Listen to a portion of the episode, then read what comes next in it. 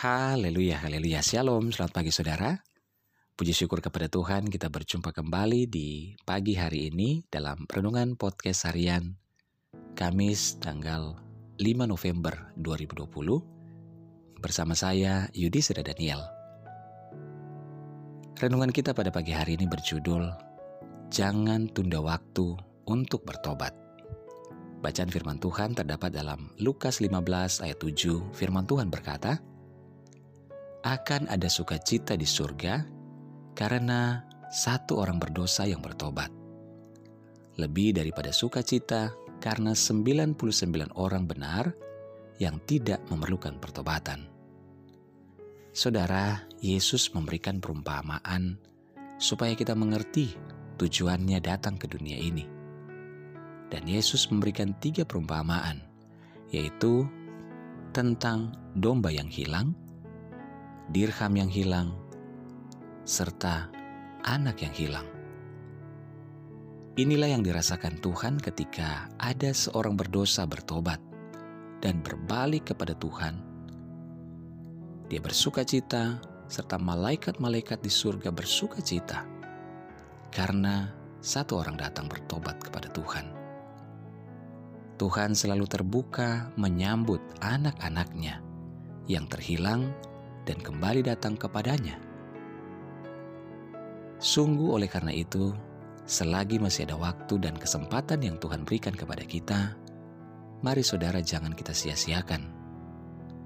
Keselamatan yang sudah dia berikan kepada kita.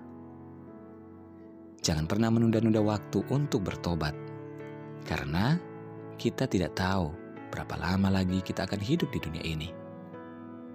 Sebab jika sudah terlambat, maka kita tidak akan punya waktu lagi untuk memperbaikinya dan mengulangi waktu itu kembali.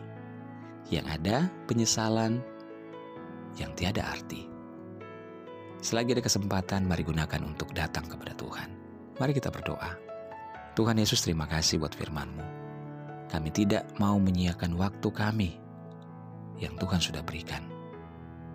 Jika hari ini Tuhan ada saudara kami dan mungkin kami juga yang sudah ada, sudah bersalah kepada Tuhan, kami mau datang kembali kepadamu, mau bertobat dan kami menyerahkan hidup kami kepada Tuhan.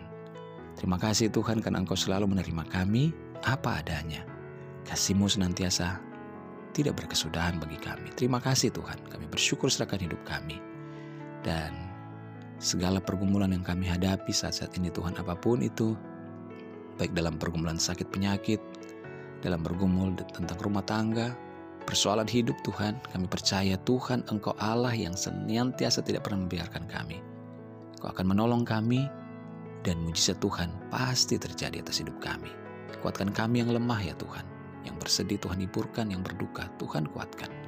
Di dalam nama Tuhan Yesus kami bersyukur dan berdoa. Haleluya. Amin.